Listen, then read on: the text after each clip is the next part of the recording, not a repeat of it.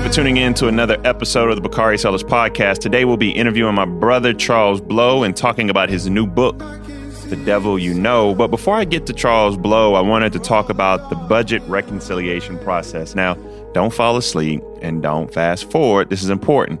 It's something you'll probably be hearing a lot about and you've probably heard a lot about lately.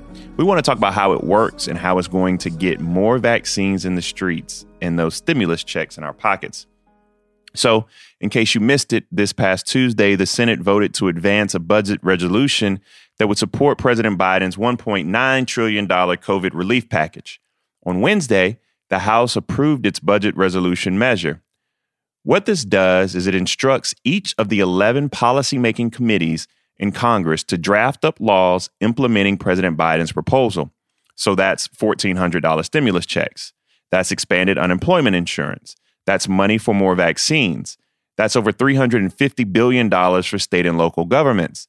That's $130 billion to safely reopen schools. That's a $3,000 tax credit per child up to age 17 and a $3,600 tax credit per child under age 6. That's a $15 minimum wage. All in, that's checks and pockets, shots and arms, and money for state and local government services that we rely on and will only need 51 votes to do it. So we don't need the Republicans to do anything anymore. What's important to note here is that the budget reconciliation process can be used for everything, and it can be used for the measures described above because these are matters directly pertaining to the budget how much money the federal government brings in and how much money it pays out. So, as much as I'd like to put police reform, voting rights, expanding the courts, DC statehood, legalizing marijuana, and an infrastructure package in here, budget reconciliation isn't the tool for that. We need to eliminate the filibuster, as we talked about before. But that's a whole nother conversation and one we'll have again on this show very soon. So, help is on the way, and we're getting the help we need from President Biden and Vice President Harris and the Democrats we elected. If the Republicans want to join, that's fine. But what we won't do is let Republicans hold progress hostage any longer. And that's that on that. Now on to the show with my brother, Charles Blow. Ryan Reynolds here from Mint Mobile. With the price of just about everything going up during inflation, we thought we'd bring our prices down. So to help us, we brought in a reverse auctioneer, which is apparently a thing. Mint Mobile unlimited premium wireless. Ready to get 30, 30, bit to get 30, bit to get 20, 20, 20, bit to get 20, 20, bit to get 15, 15, 15, 15 just 15 bucks a month. So, Give it a try at mintmobile.com/switch. slash $45 up front for 3 months plus taxes and fees. Promo rate for new customers for limited time. Unlimited more than 40 gigabytes per month slows. Full terms at mintmobile.com. This episode is brought to you by Shopify. Do you have a point of sale system you can trust or is it a real POS? You need Shopify for retail. From accepting payments to managing inventory, Shopify POS has everything you need to sell in person. Go to shopify.com/system all lowercase to take your retail business to the next level today. That's shopify.com/system.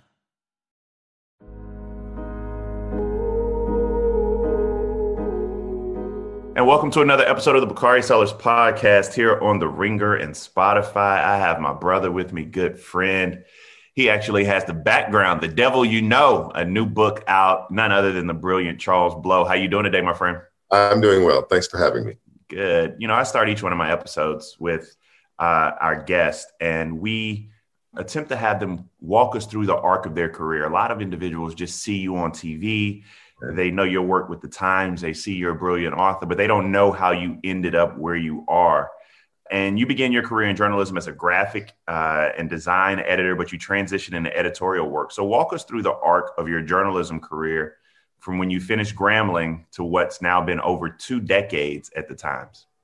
Well, it's it's it's out of writing into art and back into writing. So, you know, I, I uh, I've been a newspaper person my whole life. I mean, I, I started a high school newspaper. I used to write letters to the editor when I was in high school to the local newspaper, and they would publish some of them.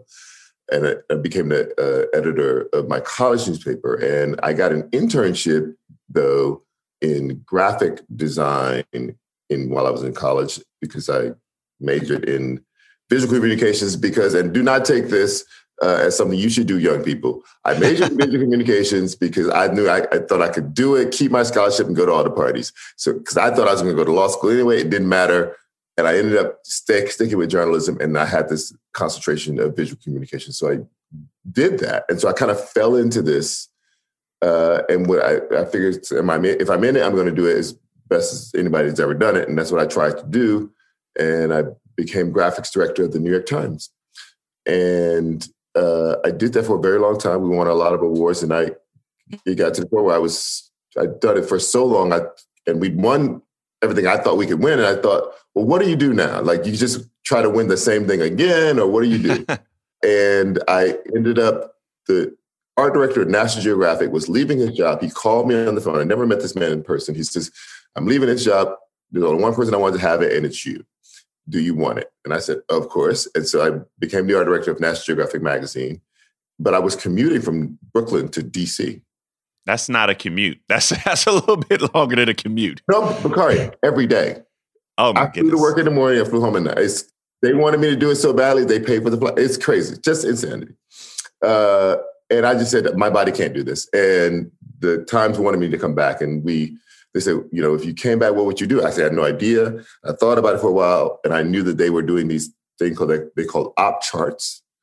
And I knew because I was the used to be the graphics director that they were paying freelance every time they did. I said, just cobble together that money you're paying, make a salary. I'll do these things on staff for you. Solves your problem, solves my problem. We're fine. Mm. And when I went to talk to the editorial board editor, he's told, you know, he says, I knew I had known Andy forever. And uh, so it wasn't really an interview. And he said, "Okay, everybody likes this. So are you gonna? What are we gonna call you?" And I said something. He said, "No, we'll just call you a columnist." He says, "Are you gonna introduce the column with some word with some writing?" I said, "I guess." He says, "What about 400 words?" I said, "I guess." I hadn't no I didn't know what I didn't know what 400 words was gonna mean. And he said, "Okay, fine." And he took a call. He shooed me out of the office. And I realized when I went downstairs that I had just been made a columnist at the New York Times and I was going to have to learn to write on the job. So, but let, us talk about that because you've been the consistent black voice in the Times op ed page for a long time. And I wrote about this in my book, but I want to hear about how much of your writing style, your politics, and your sensibility has been shaped by coming of age as a black man in the deep South. Talk about that experience and how that can shape anyone, particular, but particularly how it shapes your writing and your orientation towards the topics you write about. Right. So when I first arrived, Bob Herbert was there, who's a hero of mine, but he left soon after. Uh, so he was the first black columnist. Then it was just me. And people would often say to me, like, you're the only black columnist at the New York Times. And I said, that's true. But I'm also the only Southerner who's a columnist. Yes. Yes. And I'm also the only one who grew up poor. I'm also the only one who ever went to a black school. And all of that stuff informs the sound uh, of the and rhythm of the writing as much as anything else. You know, because I just hadn't done it and I had to kind of learn, figure out what my voice was in that space. There's a huge impulse within you to try to blend in and sound like you belong in that space. So I felt that in the very beginning that I was kind of aching to try to make sure that it sounded like I belonged there. And that didn't sound like me. And one of the other columnists once said that uh, that the columns should be like an orchestra. Everybody's playing a different instrument, but together it sounds it mm-hmm. makes good music. And I realized that it, you know my my instrument was going to be a banjo. Like I, I, I am a Southern boy, and I had to remember that and honor that and believe that.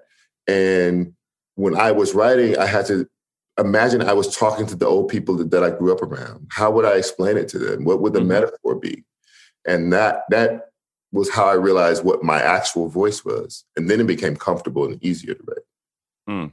So let's talk The Devil You Know. Give me the Cliff Notes version. I, I read it. It's a great book, but the Cliff Notes version for listeners of what it's about.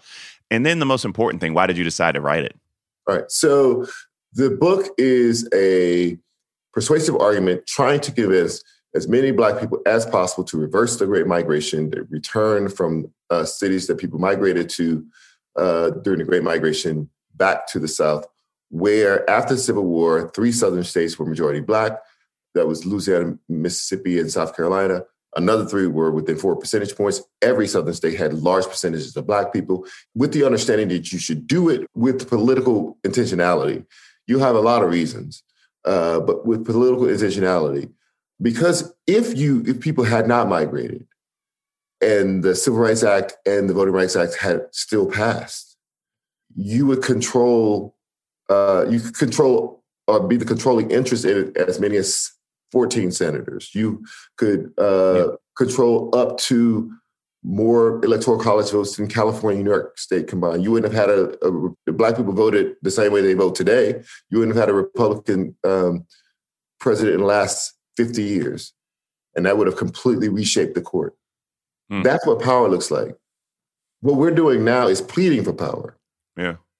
So, I mean, on another point, one of the things that stuck out to me, one of the things I chuckled about, nodded my head, but chuckled.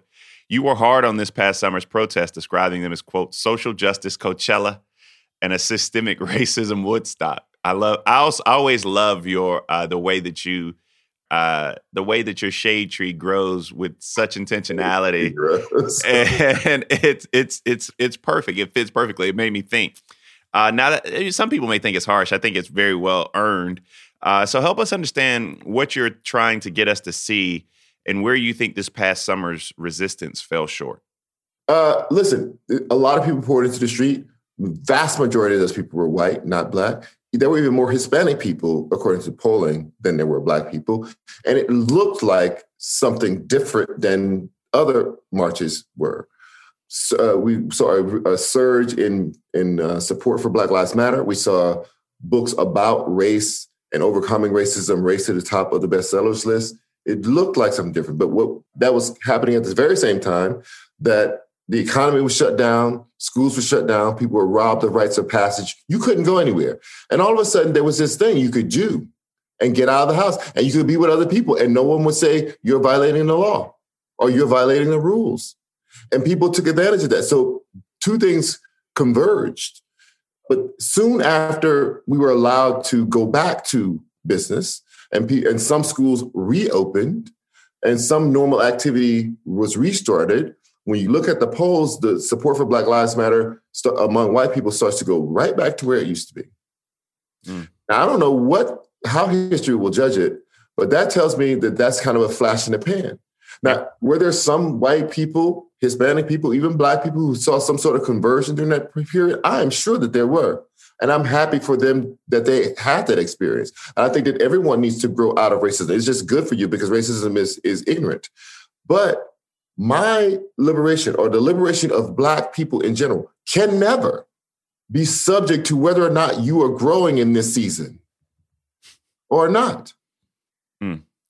Let me ask you this is going back to your uh, kind of to your manifesto that you're writing and your talk about political intentionality, political power. Does Georgia prove your point?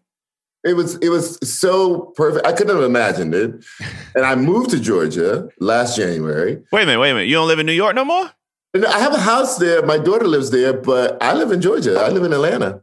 You live in Atlanta? Man, yes. I had no idea. I'm in Atlanta often. I'm knocking on your door. Cause y'all ain't got y'all don't have a pandemic in Atlanta. That's the way y'all I mean, acting. Don't don't get me started. It's the whole situation.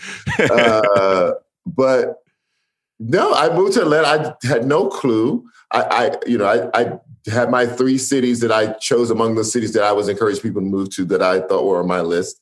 Atlanta won out, and I packed my things and I moved. And I just I could not have I when I was wrote the book proposal like three years, almost three years ago. I couldn't have imagined that this was going to happen. I, when I moved, I couldn't have imagined that it was going to happen. But of course, Georgia becomes proof and concept for the for the whole proposition. Yeah. It is the first time in American history that Black people were the majority of the coalition that elects a U.S. senator ever, hmm. ever. It is the first time since Reconstruction that Black people are the majority of the coalition that that delivers a state you know, I think people have a hard time understanding that because I remind folk when I ran in 2014, I talk about it on the show a lot that I was attempting to become the first black elected statewide in South Carolina since Reconstruction. And in 1876, there were two black folk who were running against each other. And people have a hard time juxtaposing and understanding that amount of time and the power black folk once had versus the power we don't have anymore. Right. Uh, absolutely. I, th- I think we've gotten, we've been estranged from that bulk power where it's you. You're not, you're not the extra 10%. Yeah. We've gotten so used to white people disagreed and they both they split about 50-50. So we can come in with our five and 10 and 15% and make and push it and push it over the they hump. excite us. Ooh, you don't want the races. Ooh, you get you we need your 10%. And and, and then Lord forbid, nine out of 10 of us and not 10 out of a 10 of us vote the way you want us to. And all of a sudden, what is wrong with that five or 10 or 15% of black people or black men or whatever? And I'm looking at you thinking, half of you vote the other way every time. That's so true. Ryan Reynolds here from Mint Mobile. With the price of just about everything going up during inflation, we thought we'd bring our prices down. So to help us, we brought in a reverse auctioneer, which is apparently a thing. Mint Mobile unlimited premium wireless. Ready to get 30, 30, bit to get 30, bit to get 20, 20, 20, bit to get 20, 20, bit to get 15, 15, 15, 15 just 15 bucks a month. So, Give it a try at mintmobile.com slash switch. $45 upfront for three months plus taxes and fees. Promo rate for new customers for limited time. Unlimited more than 40 gigabytes per month. Slows. Full terms at mintmobile.com. This episode is brought to you by Shopify. Do you have a point of sale system you can trust, or is it a real POS? You need Shopify for retail. From accepting payments to managing inventory, Shopify POS has everything you need to sell in person. Go to shopify.com slash system, all lowercase, to take your retail business to the next level today. That's shopify.com slash system. So let, let me talk. You you went in detail in this book. I've read two great books over the past weekend or so. One is, of course, The Devil You Know. The other is Cicely Tyson, Just As I Am, both guests of the show. Cicely Tyson, shout out. But you actually went into detail about policy in your book, which is where I, you know, I fall in love with those pages and went back and read them. And you talk about DOJ funding programs. In particular, you talk about the, I, how do you pronounce it? B Y R N E. How do you pronounce that? Byrne grants. The Byrne grants, yes. While not completely awful, fund the type of policing practices that lead to the kind of over policing and creates the opportunities for police violence. Talk about how DOJ funding could be a tool for reform, but why it often falls short in terms of actually reforming policing. Well, the Byrne grants is a fascinating story because it illustrates how both Republicans and Democrats fail Black people on the issue of mass incarceration and over policing. You know, so Byrne is this uh, New York police officer. He's killed on the job. It's like a hit job. Like they they they target this this this young man, kill him, and he becomes the cause celeb among police officers about why you have to crack down on violence and increase enforcement of drug laws. And so Bush goes and lists this guy up. And this is this is during a time where Dukakis gets clobbered on the issue of being soft on crime. And Bill Clinton looks at that, and Democrats in general look at that and say, we will never allow ourselves to be labeled as soft on crime again. Uh, Clinton becomes the first person to actually win the major endorsements of the of police unions. And that kind of nullifies that. And so what you had was a bunch of liberal politicians wanting to go to liberal cities and stand next to police chiefs, and those people clap for them and say, This person is a friend of ours. So the Byrne grants itself provided funding to fight the drug war. One thing that it did was provide for overtime. But this is how uh, pernicious the policing system is in America. What they would end up doing is this uh, professor described uh, this for me in, in New York. A lot of officers would wait to the end of their shifts to make these arrests. Mm. Good, bad arrest, or whatever. Because you had to stay with the body until it was processed. Mm. That could be all day. That could be 24 hours. But that, staying with the body, you just in you're just in the precinct. You're not out in danger. You're not uncomfortable. You're not in the weather. You're waiting for the body to be processed. All that time you're making overtime. Mm. Right? Uh, in New York City it was so bad that they, you know, uh, as this professor would put it, having a small amount of marijuana, like one joint, wasn't even a crime. It was uh, it was called a violation, like getting a parking ticket. Yeah. They wanted to get the kids because kids are clean. They're not bums. They're not old people. They're not sick. They don't have whatever. They're clean. They're to have to stay with this person for 24 hours. They want a clean body. They would say to some kid, if you can have something in your pocket, you better show me. Now, when it's in, when it's in your pocket, still a violation. Exposed in public view is the language, makes it a crime. So when they took it out, they coerced the moment kids. they tell this kid, if I have, if I find it, you're going to be in real trouble, and they move it out of their pocket and into public view, it moves from violation to crime. So this whole architecture around the Byrne grants was fueling the targeting of these young kids and the pushing of them into real criminal records. Records without criminal behavior or intent. No, no. So and and, and using marijuana at the, literally at the same rates as white people. Hmm. Right. And so for whatever reason, Bush Jr. kind of starved that Byrne grant program. But when Obama was running, he said, I'm going to restore the funding for the Byrne grants. And then when he said that, my ears perked up. Like, does he not know what the, they're using this money for? I don't understand what this could be about. And in fact, when they signed, what was it? Uh, was it what they called the stimulus package or whatever it was? Uh, they increased the funding by 12 fold. Those kinds of policies, you have to look at that and go, we can't be subjected to this. Correct.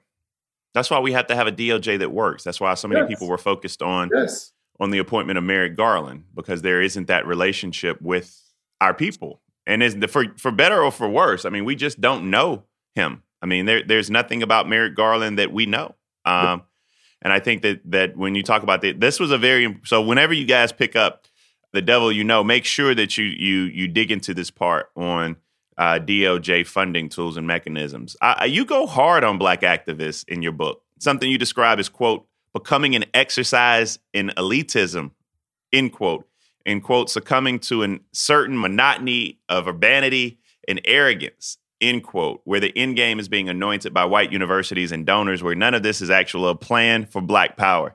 Side note, I agree with you. Don't name names, but who are you talking about here, and how did you arrive at this conclusion around black activism? I, that's not everybody, right? So that that of is, course, yeah, right, right. So there, but, but there are, you know, there are people who are doing God's work because either they're on the educational side and they have the patience to continue to try to, you know, lure people out of caves and into the light, there are people who are doing God's work who are, you know, uh, trying to get prisoners who are falsely in, in prison out of those prisons, trying to make sure that people don't get shot in the street, trying to make people sure that people don't get choked to death in the street. That's all good stuff. But what ends up happening is that we we we can build a culture around what we call activism, which is actually not. There's a falseness to some of the language and some of the culture and that builds its own hierarchy, builds its own exclusivity, builds its own exclusive wokeness that separates it from everybody else that they, they think is somehow asleep when people are basically just trying to live, just trying to make it, you know? Yeah. And so I, and, and I do think that that becomes a very urban, very elitist kind of a sensibility. And what we have to do is to always resist the temptation to allow, allow ourselves to drift in that way because it does sometimes become performative for white people.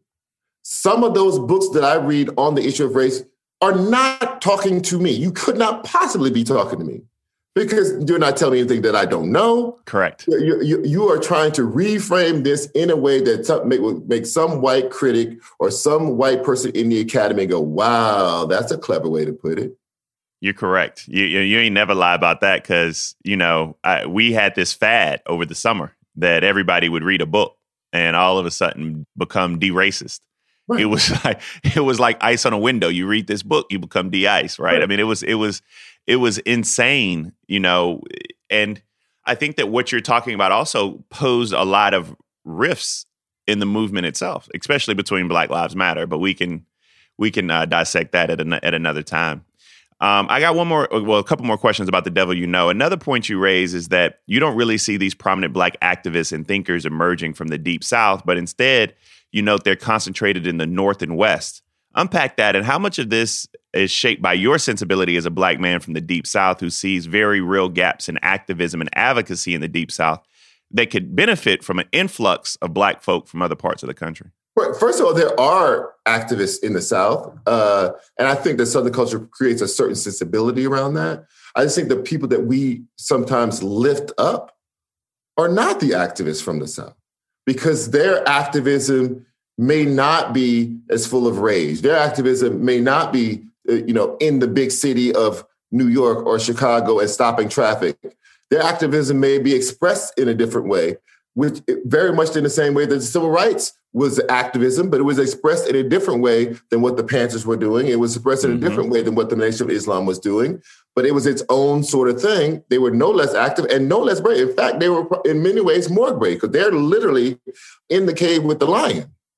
Mm. You know, mm. and yeah. so there is that difference in stability. I, I always, you know, I think about it. I say this in the last chapter. I believe that there's just, you know, generally speaking, there are two Black Americas the sons and daughters of the people who left, migrated, and the sons and the daughters of the people who stayed. They just have a different kind of sensibility, all aiming at the same thing, want the same thing. I think there's tremendous value in reuniting those two factions because I think each can learn something from the other. From the other. And, you, know, and, and, you sound like me. I'm always like, because you know they, you know, y'all Northerners. You you're a Southerner, but you you migrated up north for a little while.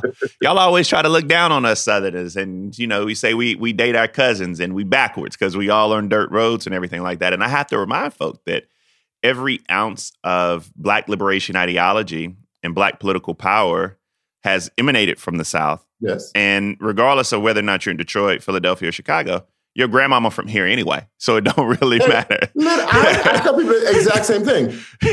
Your Harlem Renaissance was was fueled by black girls and boys from the deep south, Alabama. The, exactly. What are you talking about? We can draw a direct line. I can tell you where you're from, uh, what part of the south you're from, by seeing what city y'all migrated to. Exactly. It's, it, it's so exactly, easy because you look at the trains. Exactly. So you had a passage in the book where you talked about the so-called browning of America, where black and brown folks constitute the majority of or plurality of Americans. But you were clear that you don't think that would necessarily be helpful to black folks because too many black and brown folks, in your view, treasure proximity to whiteness in a way that would ultimately work against the best interests of black folk. Unpack that discussion for me in the book and why isn't the answer for black liberation more black and brown people generally?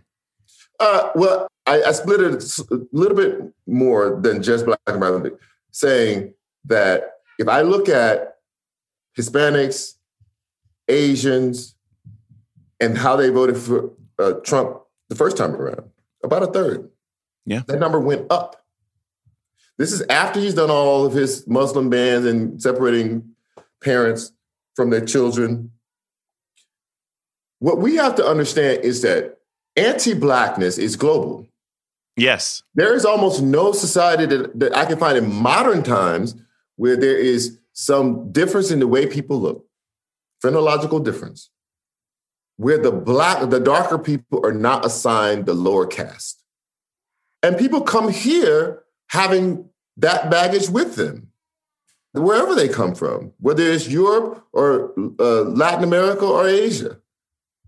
So when I see how it, it demonstrates itself, it's not necessarily a savior. And I look out, you know, uh, 25, 30 years, and I know that seven of the southwestern states will be majority Hispanic, not majority minority, majority Hispanic. They can see whoever they want to Congress and to the Senate, and they should.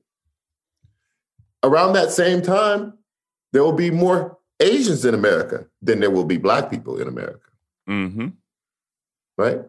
Hawaii has always been majority uh, Asian South Pacific Islander and will still continue to be. They will send someone from that lineage to the Senate, as they do now. Mm-hmm. The Rocky, uh, Washington, Oregon, down into the Rocky Mountain states will continue to be majority white. Not a single state is projected to be majority black. Black people have to decide if they want that power in a federalist society. Do you want state power? Mm. Because it, there's a moment coming where the, the country is going to become more balkanized. There will be racial regions where people will will flourish. Where will yours be? they gonna There's seven states right they now. Say, they gonna say they say Detroit, which is not a state. There's seven states right now where white people are are ninety plus percent of the population. There are four times as many black people in America than all seven of those states combined. Mm. Than the total population of all the seven of those states combined. Those states control 14 Senate seats. You finally got around to being able to be the major part of the coalition that elected two. Do you want the power or not? We can stay where we are. If you like the Cubs and you like the Lions and you like the Jets, you can stay where you are. I don't know nobody like But, but Jets, whatever, yeah, your, po- your wherever, point wherever you like. Yeah. But do not say the white men who control everything won't give me freedom when you could have it on your own. That's powerful. Before I let you go, I gotta I gotta comment on one thing. You you uh, I gotta talk about your most recent piece. I noticed we were talking about the devil you know, which is a dope book. I crushed it, as you can tell. I hope that you appreciated the fact I actually Yes, read your book Thank you, because you're gonna do a lot of book tour interviews and you are gonna be like, you be like, nigga, did you read the book? like what? like what are you asking me?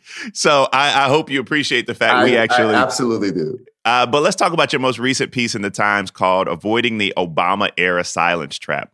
You feel like journalists didn't really hold Obama's feet to the fire. And I actually talked about this with Roland Martin. And you uh, warned against the same kind of silence taking root with Biden.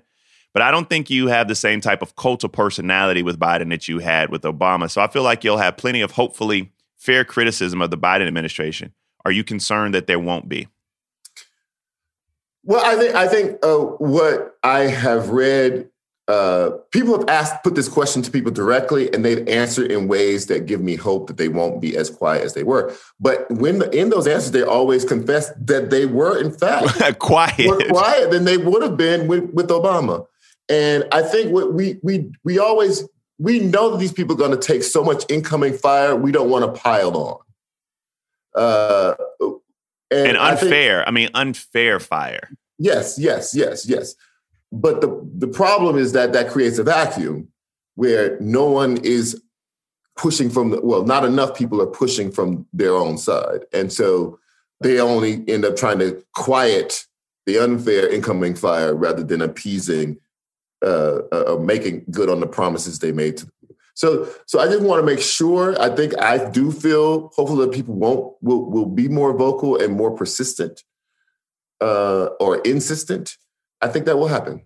you know, I've always told people that my two biggest disappointments in the Obama administration were Syria, you draw a red line, you keep a red line, and then HBCUs. And I thought that was very cultural. He didn't understand the import of HBCUs. And anytime I have to start the conversation with why do HBCUs matter, then this conversation ain't gonna go well. So I appreciate you, Charles Blow. You're always somebody I look up to. I love being on. We need to have more uh, BET on CNN with me, you, and Don Lemon on TV late at night. I hope this book, go out and buy it. The Devil You Know. I hope it becomes a bestseller ASAP. Thank you, my brother. Have a blessed so day. much. All right, man. All right. Before I let you go, I wanted to talk about our first guest on this show and good friend and brother and everything good. That's right. Former Houston Texan quarterback, former, I like saying that, Deshaun Watson. In case you missed it, Deshaun Watson formally requested a trade from the Houston Texans, and rightly so, after the Bill O'Brien debacle and learning that his top former target in DeAndre Hopkins was traded via social media and being told that he'd be consulted on the next GM hire only to have the team reject who their consultants recommended, including a black GM candidate in Louis Riddick, only to hire someone else. And then in the 11th hour, rush to hire a black head coach that I'd imagine they wouldn't have otherwise done. Former Houston Texans players like Andre Johnson have said publicly that Watson should leave. And even his own teammate, JJ Watt, has had to apologize because he knows that the organization is wasting a generational talent. I'm not exaggerating when I say here that Deshaun and Super Bowl quarterback are the same guy, except one went to a functional organization and the other went to the Houston Texans. So the lesson here is to know your worth. A lot of us often find ourselves in roles and in organizations where people claim to value your talent, but go out of the way to keep you away from the table making the decisions about how your talent is used. So when you see that happening, if you're able, do what Deshaun did and vote with your feet and go with where you're valued. And that's the lesson with Deshaun that I think we can all take to heart. Best of luck to him, and I'll keep checking my phone for alerts that he's officially a Carolina Panther. We will see you guys on Monday.